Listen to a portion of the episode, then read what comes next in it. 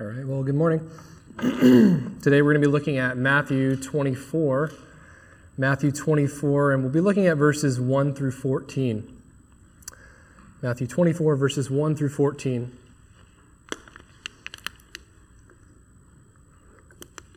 It says, Then Jesus went out and departed from the temple, and his disciples came up to show him the buildings of the temple. And Jesus said to them, Do you not see all these things. Assuredly, I say to you, not one stone shall be left here upon another that shall not be thrown down. Now, as he sat on the Mount of Olives, one of the disciples came to him, or the disciples came to him privately, saying, Tell us, when will these things be? And what will be the signs of your coming and of the end of the age? And Jesus answered and said to them, Take heed that no one deceives you. For many will come in my name, saying, I am the Christ, and will deceive many. And you will hear of wars and rumors of wars. See that you are not troubled, for all these things must come to pass, but the end is not yet. For nation will rise against nation, kingdom against kingdom, and there will be famines, pestilences, and earthquakes in various places. All of these are the beginning of sorrows. Then they will deliver you up to tribulation and kill you, and you'll be hated by all nations for my name's sake. Then they will then many will be offered and will betray one another and will hate one another. Then many false prophets will rise up and deceive many, and because lawlessness will abound, the love of many will grow cold. But he who endures to the end shall be saved. And this gospel of the kingdom will be preached to all the world as a witness to all nations, and then the end will come. I am uh, very excited to be speaking with you about the end times today, about the prophecies associated with it. I've uh, always enjoyed reading through Revelation, reading through the different areas where it talks about the future events. And today in our passage in Matthew, God is essentially pulling back the curtain a little bit. He's allowing us to see what the end times will be like. And today we are just looking at the beginning, the initial birth pangs of the end of the times. Yeah, we talked last week at how when a woman is, um, you know, pregnant, she initially has these false labor pains, these Braxton Hicks, these, these things that seem like it is the real thing, but it's not quite. It's, it's, a, it's a false labor pain. But when the actual labor pains come, they're, they're, they're consistent, they're timely. You know when it's coming, and it, it grows in more and more in intensity. And today, we're not looking at the Braxton Hicks. We're not looking at these false contractions. We're looking at the real thing, these real birth pains that will be taking place. These are the beginnings of the end. So I'm titled this message, The Beginning of the End. And I have so much material to cover in this topic alone that I could spend weeks doing this message. But I'm just going to go through what I can. I'm going to give you, as quickly as I can, an overview of what will take place during these times. And um, we're going to be looking around at a lot of different passages, both in Revelation and Matthew. And so uh, buckle up with me because we'll be covering quite a bit of ground today. And um, just to kind of give a quick recap of what had happened prior to this, Jesus had just given some scathing words to the nation of Israel. He said to them, Your house is left to you desolate. And then right after that, Jesus went and departed from that temple. Some people have said that this reminds them of Ezekiel, where it describes the glory departing from that temple. And after these stern warnings, it, it almost seems as though the disciples wanted to cheer Jesus up. They, they wanted to remind him of the architectural beauty of the temple that he had just departed from. And Jesus says in response to them, Do you not see these things? Assuredly, I say to you, not one stone shall be left here upon another that shall not be thrown down. And I think what this encounter highlights is that the disciples were kind of fixated on the temporal things of this world, the fleeting things, the corruptible things, the things that are here one day and are going to be gone the next. And Jesus says, you know, this temple that you admire so much, this thing that you are so in awe over, will be demolished. It will be utterly ruined. Not even one stone will be left upon another.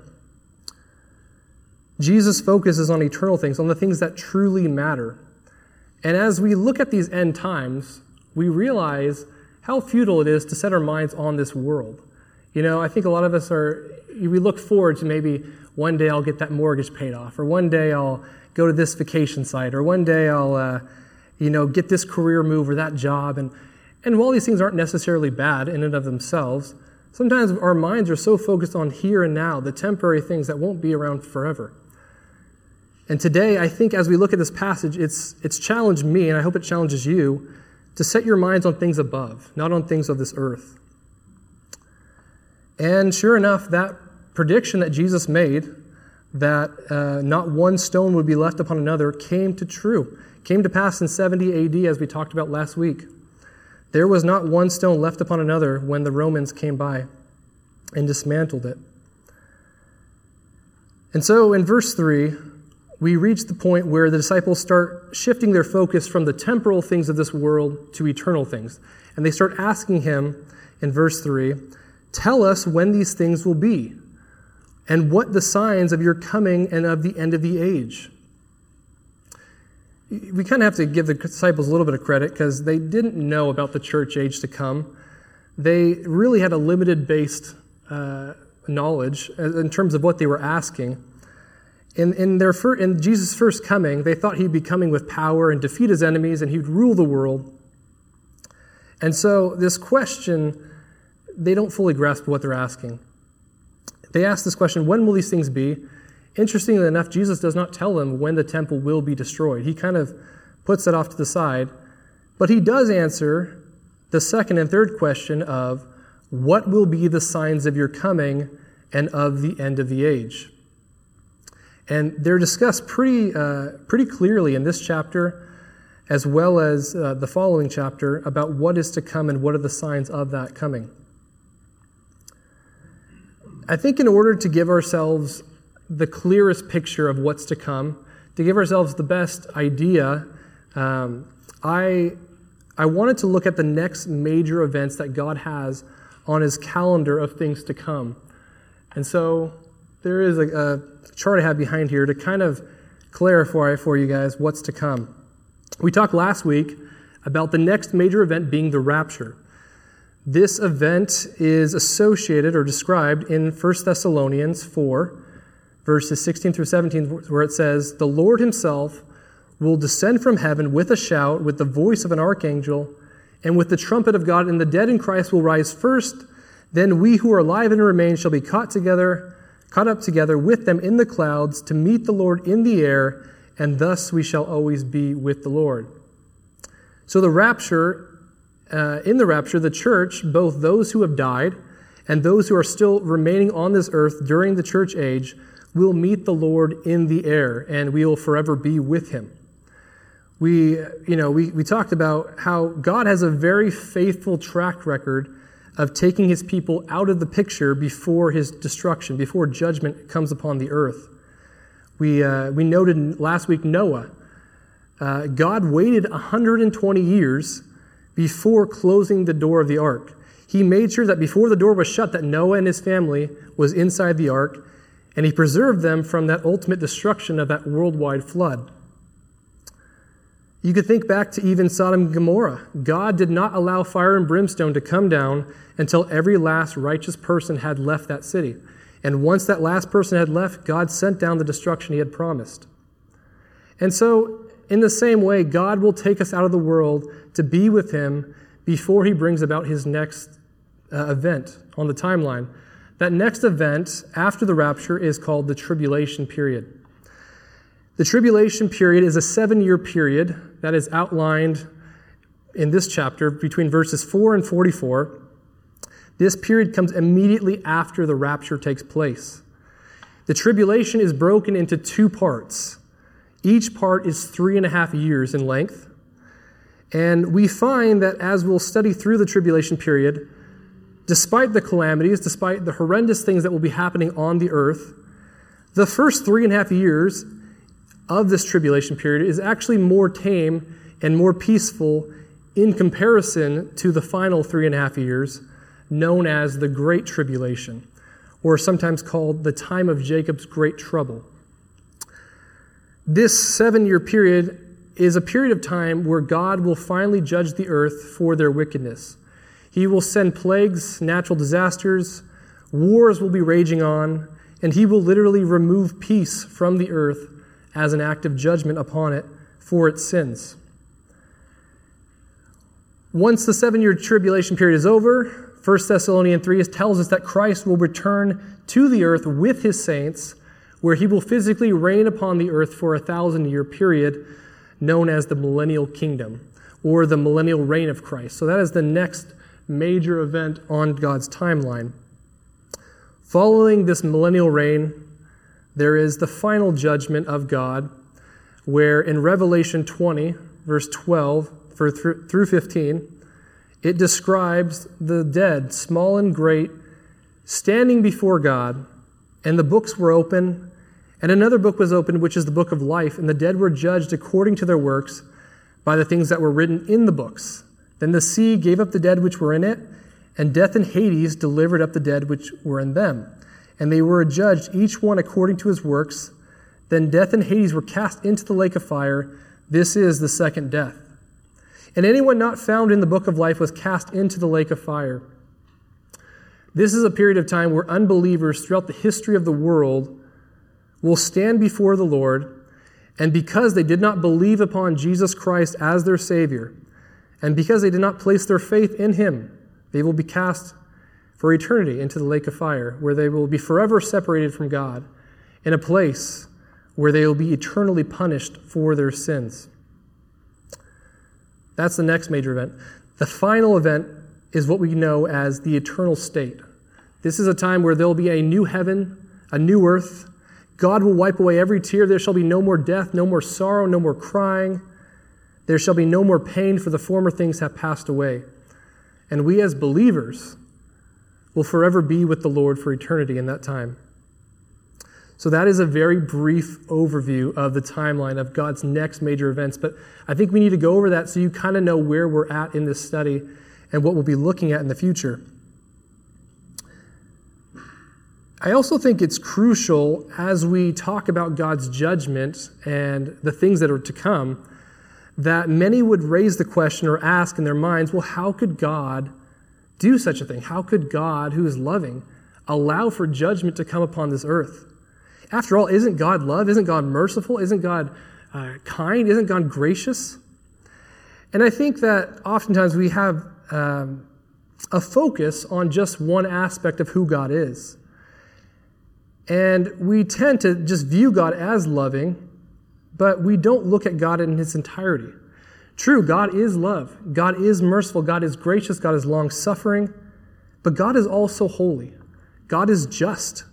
God is separate from sin. God hates sin. And up until this point, God has been patient. God has been slow to anger. God has been abundantly gracious. No one could ever point the finger at God and say, He didn't give us enough time. He didn't allow for all mankind to get the opportunity or the chance. No one could ever say that he wasn't gracious or wasn't um, merciful in allowing time for people to turn from their sins. But there will be a time where God will finally enact his righteous judgment upon this world. He will finally punish it for its abominations, for its willful decision to reject Jesus Christ as their Lord and Savior. And when this time comes, when the tribulation begins, the world will know that God is the one who is enacting these judgments. It is going to be so clear to everyone who it is that is judging them, and it will be so terrifying that it actually says that men and women will literally call upon mountains and rocks and say to them, Fall on us and hide us from the face of him who sits on the throne and from the wrath of the Lamb, for the day, for the great day of his wrath has come, and who is able to stand? It is a fearful thing to fall into the hands of the living God. And these, again, are acts of righteous judgment. So, yes, God is loving, God is merciful, God is kind, God is patient. But God is also just, and He must punish sins. And this will be the time when He finally pours out His wrath upon the earth for their disobedience and for their rejection of Him. And so, what are the signs then of the tribulation period? What events will occur during this time? Matthew gives us a brief overview of it, but Revelation 6 parallels it pretty closely and gives us more in depth look at what will take place. And so, if you're following your Bibles, kind of hold Matthew 24 with one finger and Revelation 6 with the other, because we're going to be going back and forth with those two. As I mentioned, The tribulation period of seven years is broken into two parts, each three and a half years. We are going to be looking at the first three and a half years. These first three and a half years are said to be only the beginning of sorrows. The word sorrow is the same word that is used to signify the birth pangs that a woman experiences. Any mother in this room can attest to the fact that actual contractions during childbearing are usually pretty spread out, at least initially. But as you get closer to the actual delivery, the contractions get more and more intense, and they begin to come with less and less time in between each contraction. And uh, it just gets to the point where it just gets back to back to back to back until it immediately and ultimately precedes the birth of the child. These events in the seven year period precede the coming of Christ. And uh, it's as though, as each one, as each birth pang comes along, Christ's judgment is being brought, brought forth upon this earth more and more rapidly. God's judgment upon this earth is for the unbelieving nation of Israel, but it also includes the unbelieving Gentiles as well. God's judgments are described in three different ways. It's described as seals. There are sealed judgments, trumpet judgments, and bowl judgments. So there should be a picture that kind of helps illustrate this uh, because it can be a little confusing. The seven sealed judgments you could think of as a scroll. In the old times, they would uh, take a scroll and they would melt wax, and then a king would put his signet ring into that wax, and it would seal up his wishes or his commands. Similarly, God's will, his command, his plan for the future has been sealed up.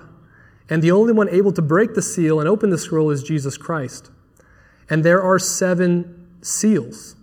Each one of these seals is either a judgment upon the earth or it's a major event that will take place. Within this first three and a half years, God will break open the first five seals. And that's what we'll look at today. But in the second half, known as the Great Tribulation, God will open up seal six and seven. And when the seventh seal judgment is opened, it reveals that there are seven trumpet judgments. And each of the trumpet judgments detail another judgment of God's upon the earth.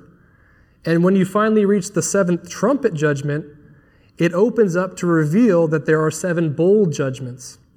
Each of the bowls signify God's wrath being poured out upon the earth. And so, to try and explain this the best I can, if you have a woman's birth pangs starting off in the first half, it starts off relatively slow, you know, just five events, nothing too major. But as we move to the last three and a half years, it happens quicker and quicker and quicker and quicker.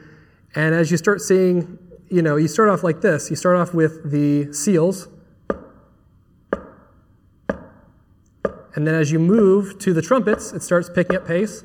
And then suddenly you start getting the last three and a half years, and it's the all of a sudden it's the bulls, and it just starts going. And it's this rapid succession, more and more intense, rapid and ra- rapid and more rapidly as you move on to these final three and a half years. Believe me, you don't want to be here to witness this. And if you don't know the Lord, this is your wake up call. This is your warning. A holy and righteous God will be finally judging the world, and it will be a fearful thing. Thankfully, for those who are believers, we know that we'll be raptured, we'll be taken home to be with the Lord before any of this happens. But if you don't know the Lord, this is your wake up call. So let's read what will take place during the first three and a half years. Verse 4 of Matthew 24 says, And Jesus answered them and said, Take heed that no one deceives you. For many will come in my name, saying, I am the Christ, and will deceive many. During this time, there is going to be great turmoil in the world. People will begin looking for a solution. People will look for someone to deliver them, someone who can solve all their problems.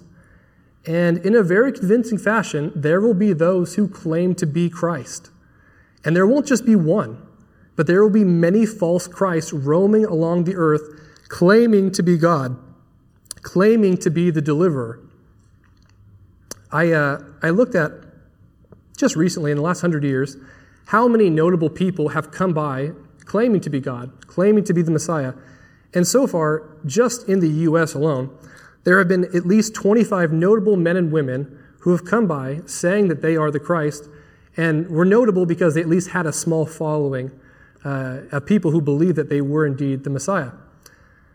And we think, well, these, these are already indications that the end times are here.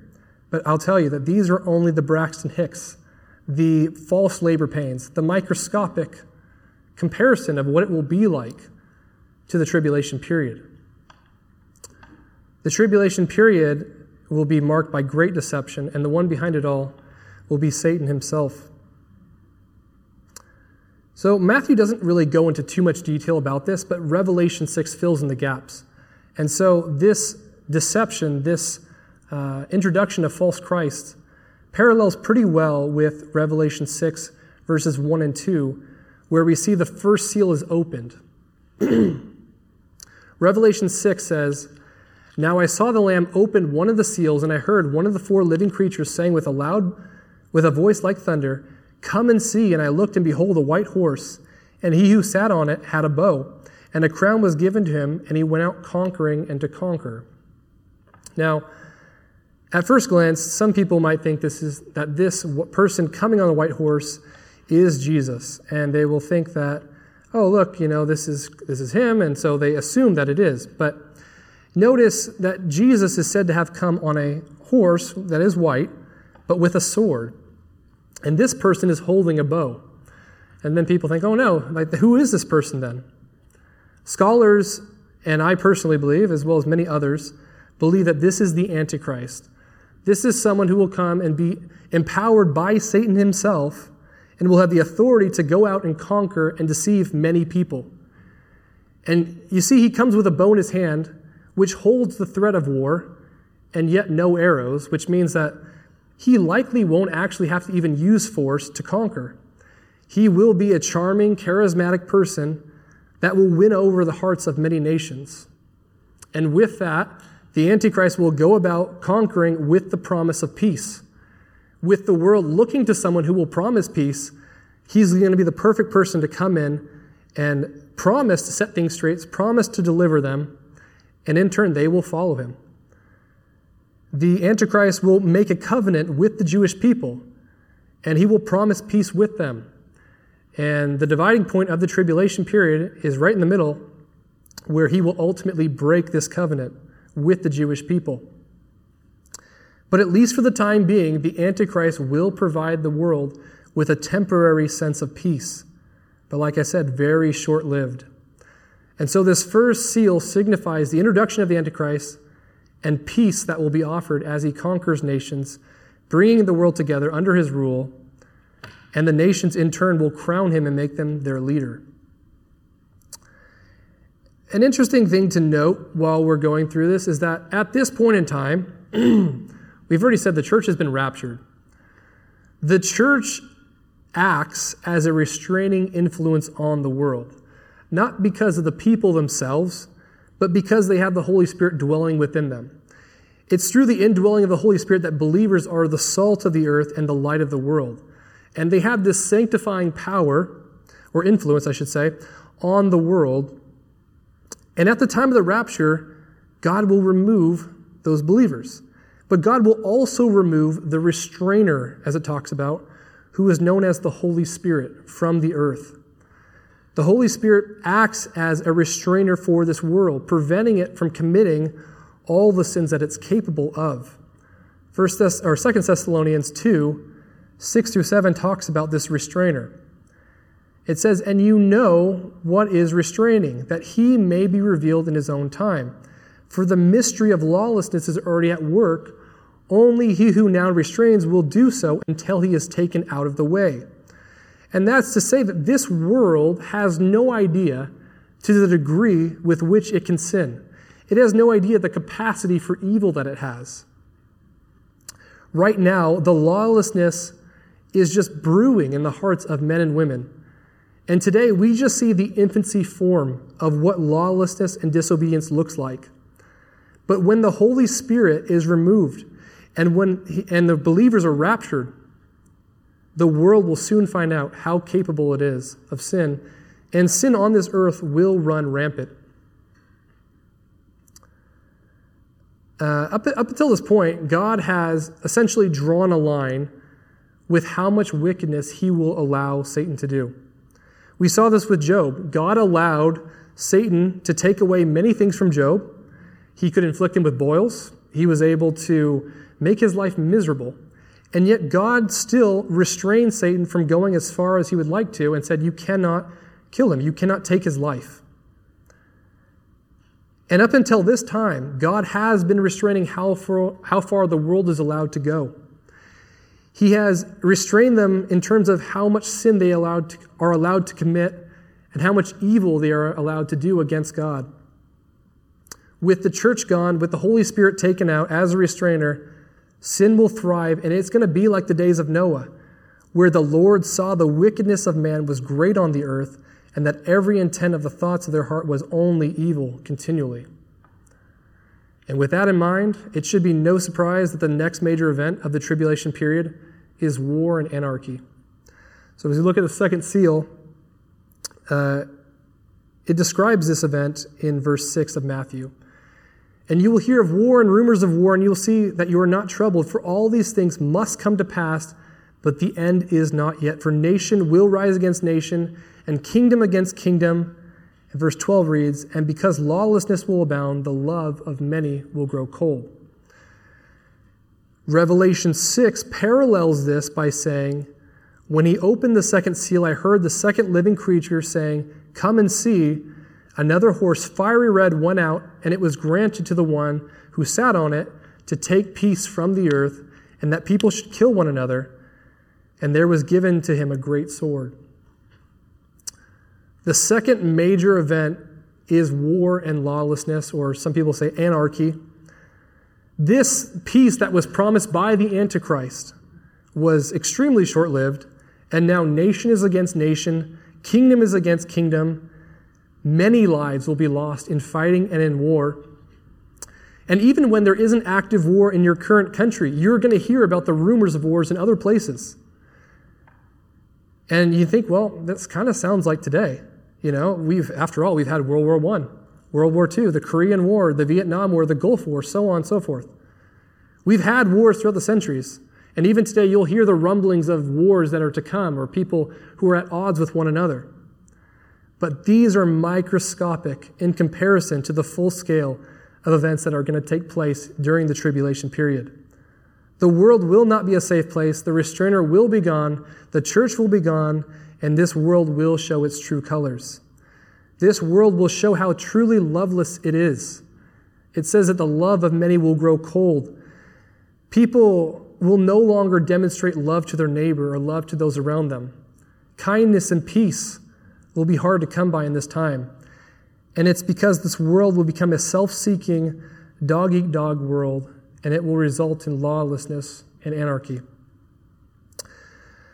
Lawlessness and anarchy are really not too far removed from our time on this earth. Uh, if you need examples, look no farther than last year's protests.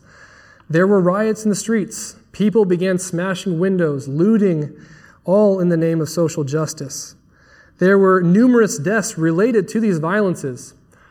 At one point uh, in Seattle, the citizens decided that they were going to become full blown anarchists and claim a portion of the streets and call it their autonomous zone, saying that they will now be their own leaders, they will make their own laws, all while holding assault rifles to prevent the police from coming in to their newly owned territory.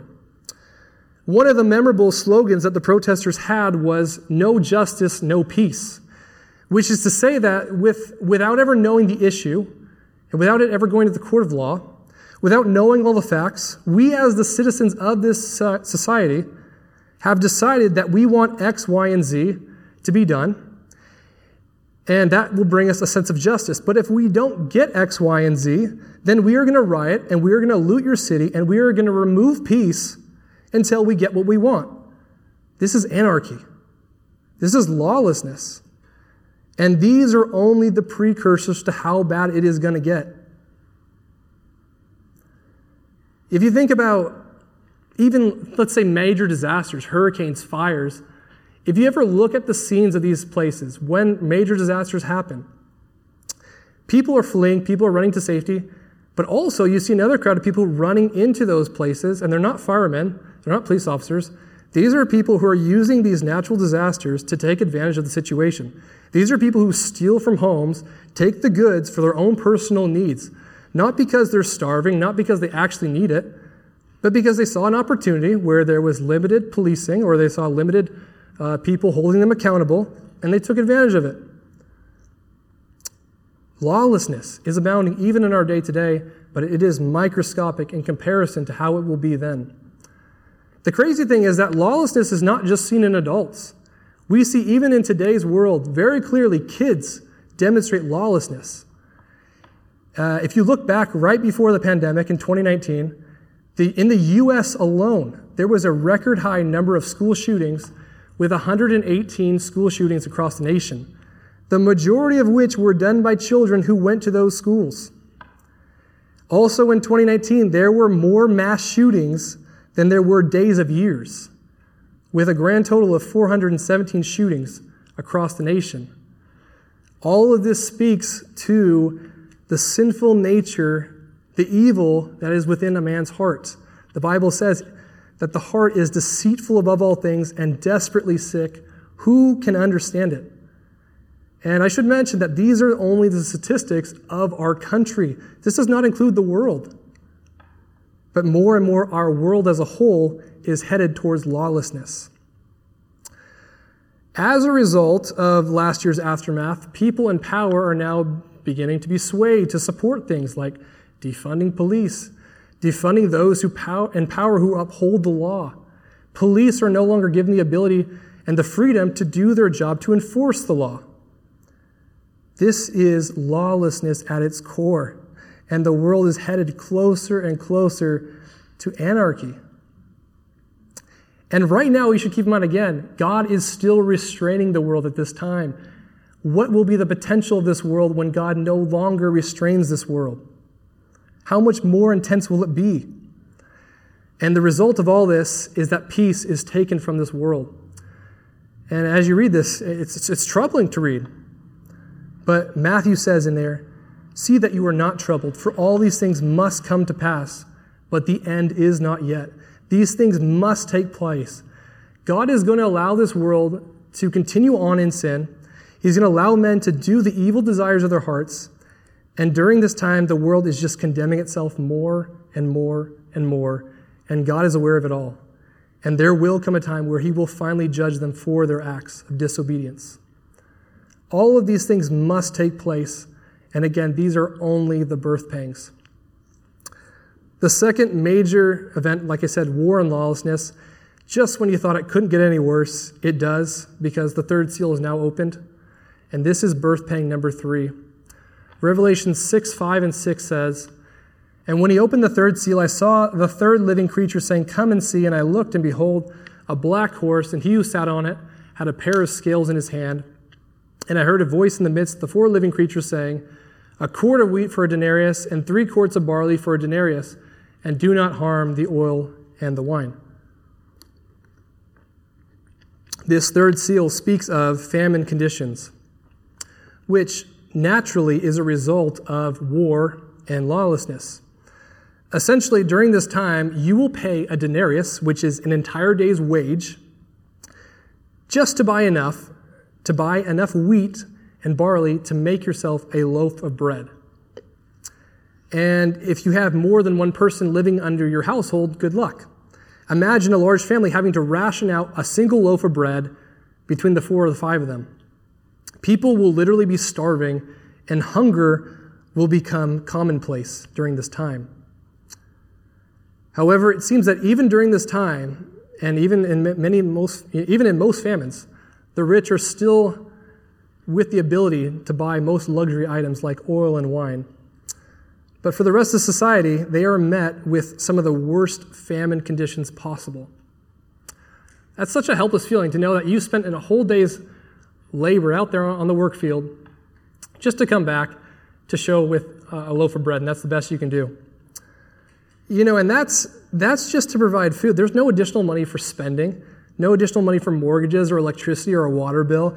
There's no money for shopping or for savings. Nothing like that. This is a horrible time to live with. And as the world worries about how they're going to eat, here comes the fourth seal. The fourth seal is open in Revelation 6, verses 7 and 8, where it says, When he opened the fourth seal, I heard a voice of the fourth living creature saying, Come and see. So I looked, and behold, a pale horse. And the name of him who sat on it was Death, and Hades followed him. And the power was given to them over a fourth of the earth to kill off with a sword, with hunger, with death, and by the beast of the earth.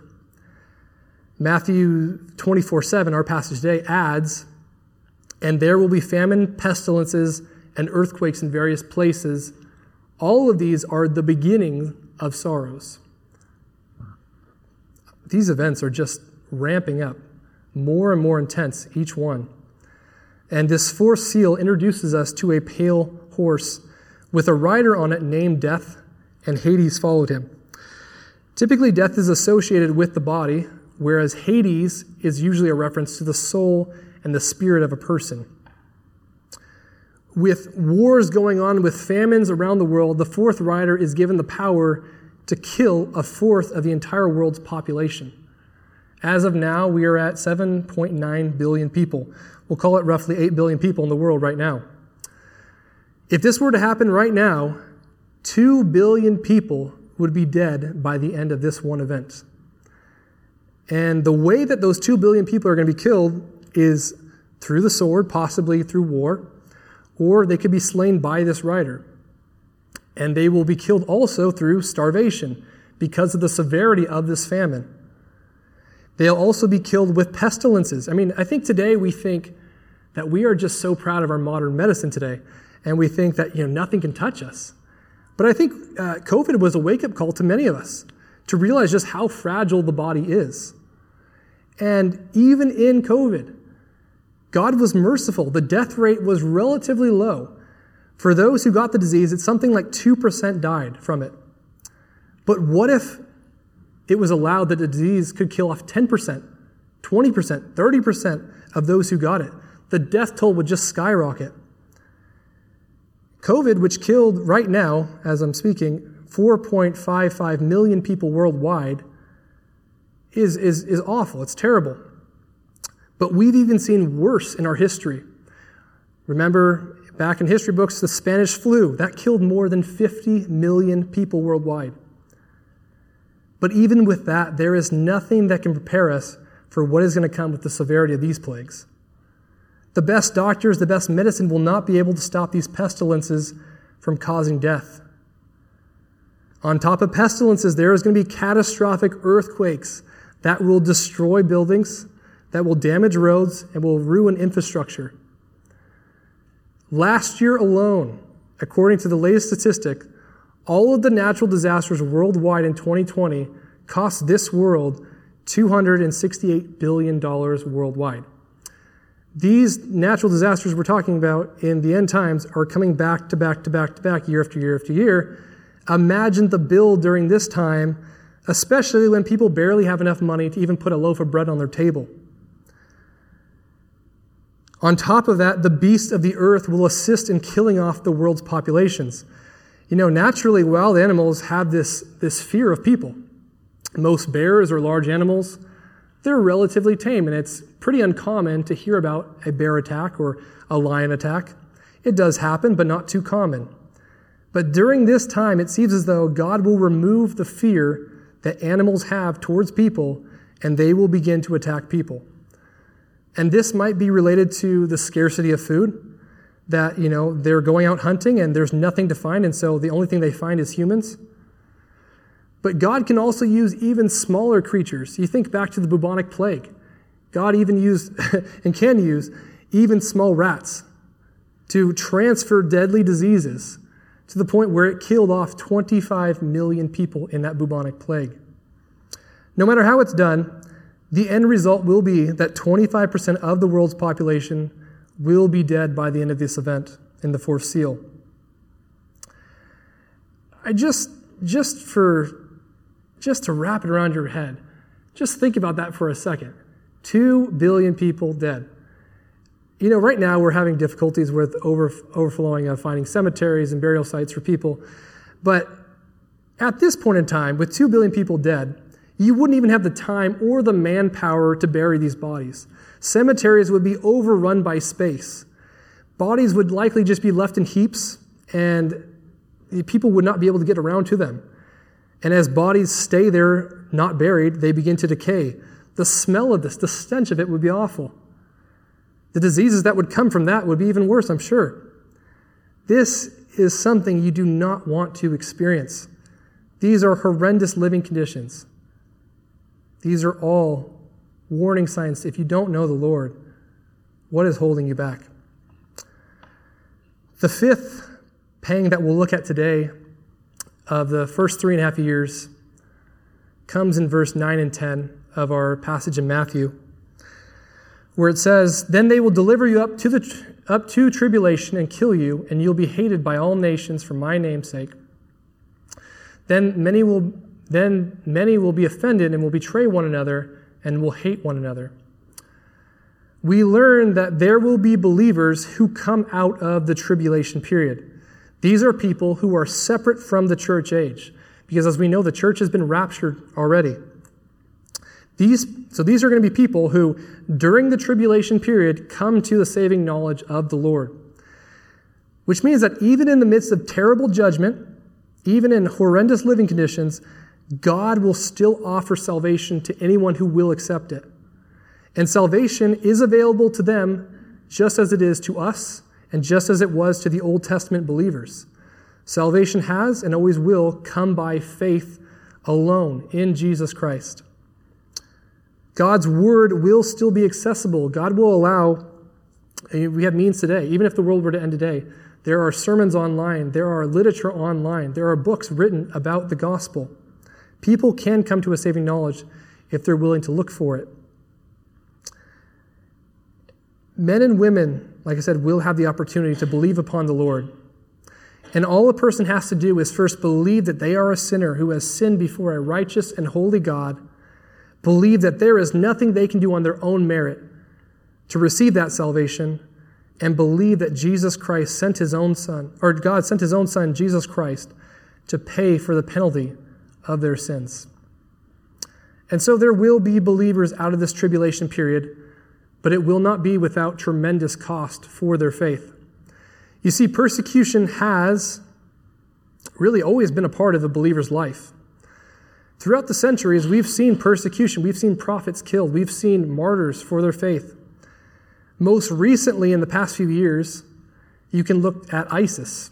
ISIS recently, in the last five years, made it a public spectacle of broadcasting the beheading of 21 Christians all of which refused to renounce their faith. Currently in Afghanistan, there are reports of Christians being targeted.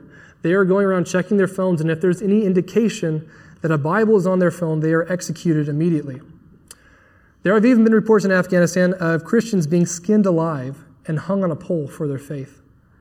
These, brothers and sisters, are only the precursors to how wicked and monstrous the heart of man is. Because right now, this persecution is relatively isolated in certain areas of this world. But during the tribulation period, there will be worldwide persecution. Christians, it says, will be hated by all nations. Because people will look at the judgment that God is doing, and then they will look at these Christians strong in their faith that are proclaiming the gospel, that are telling people they need to repent of their sins, and people will get offended by these words. People will be so offended that they will hate these Christians. And they will hate them so much that in order to silence them, they will kill them. In an attempt to block out the truth about their sin and about how God is judging them, they will in turn murder these Christians. Right now in the world, well, right now in the US actually, 70% of the world, or the US I should say, claims to be a Christian. And people claim to be a Christian. That's very vague. I mean, most people who claim to be a Christian are, you know, my grandparents went to church, so I'm a Christian, or my parents went to church, so I'm a Christian. Or people go to church for the social aspect of it, or for the music, or for the light shows that they get. But when these same people, if they were put into this kind of persecution, to this magnitude, you would see many people quickly renounce their faith and turn from it. People who claim to be Christians in those days, though, they won't be doing it for popularity's sake.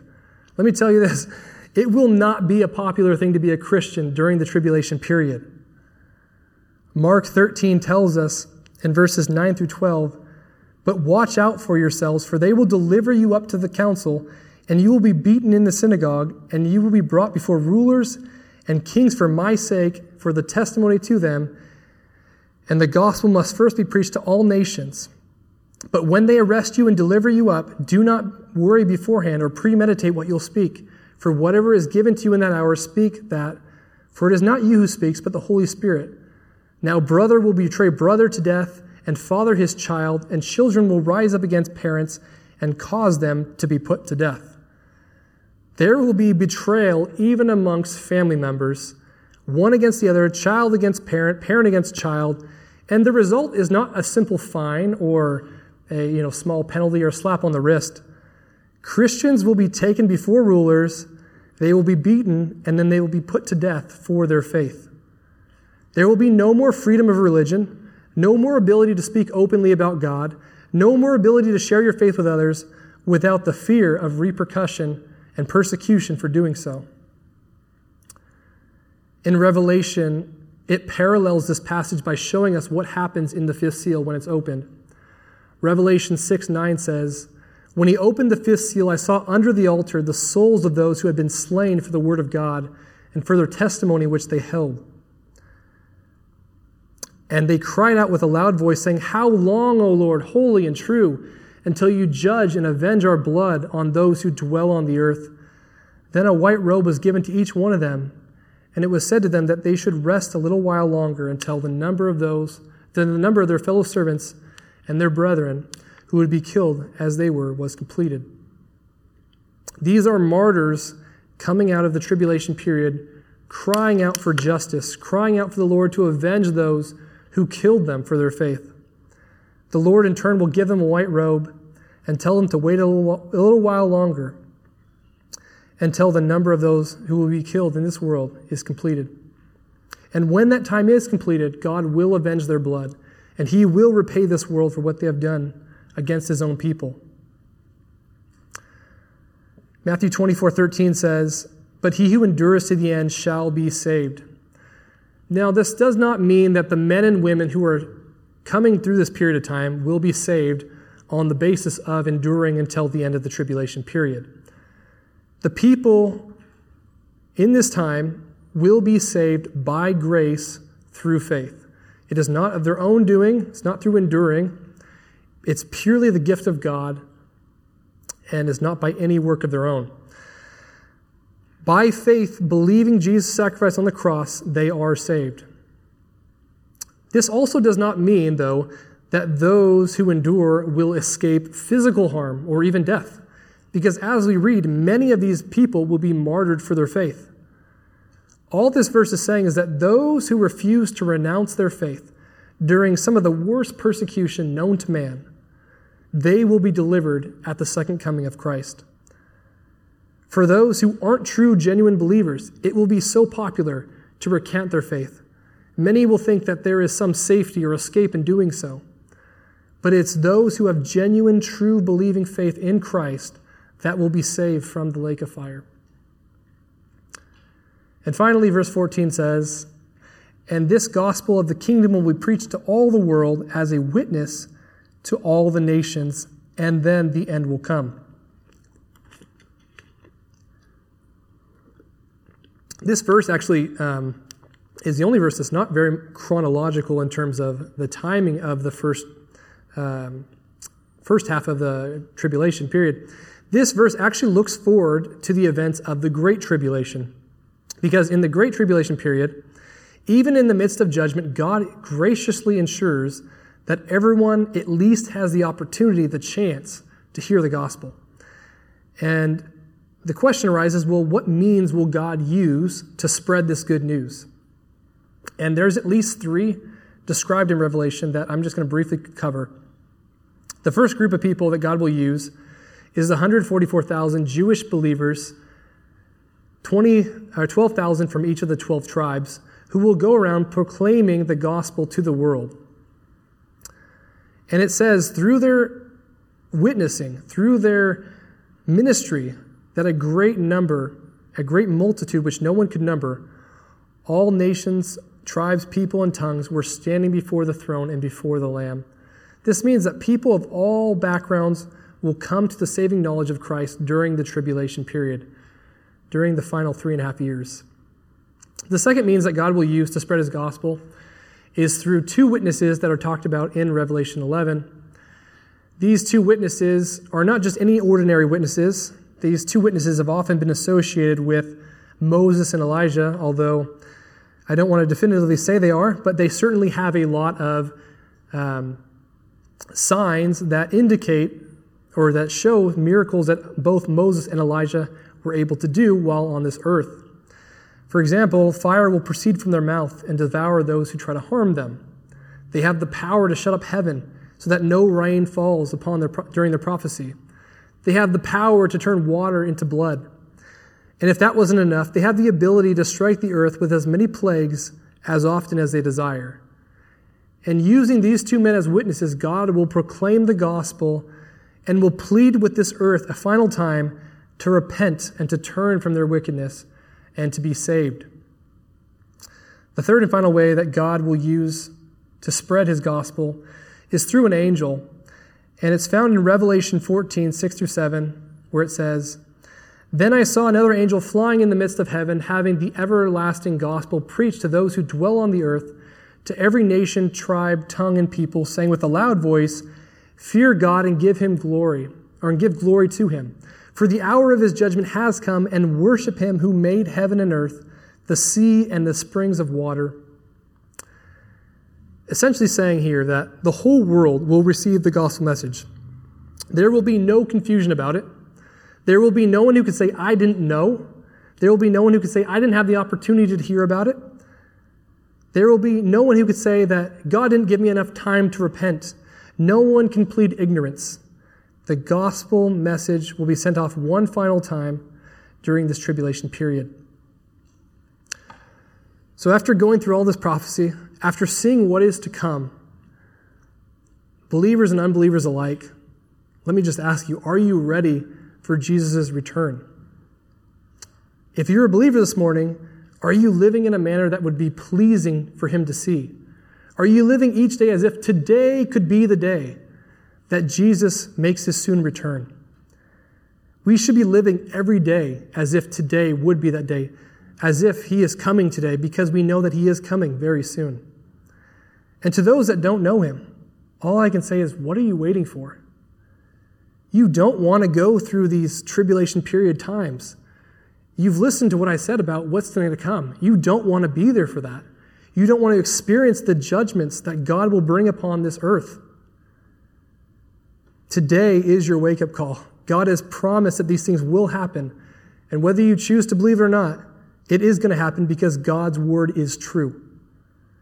Will today finally be the day that you repent of your sins, that you turn and trust Jesus Christ as your Lord and Savior?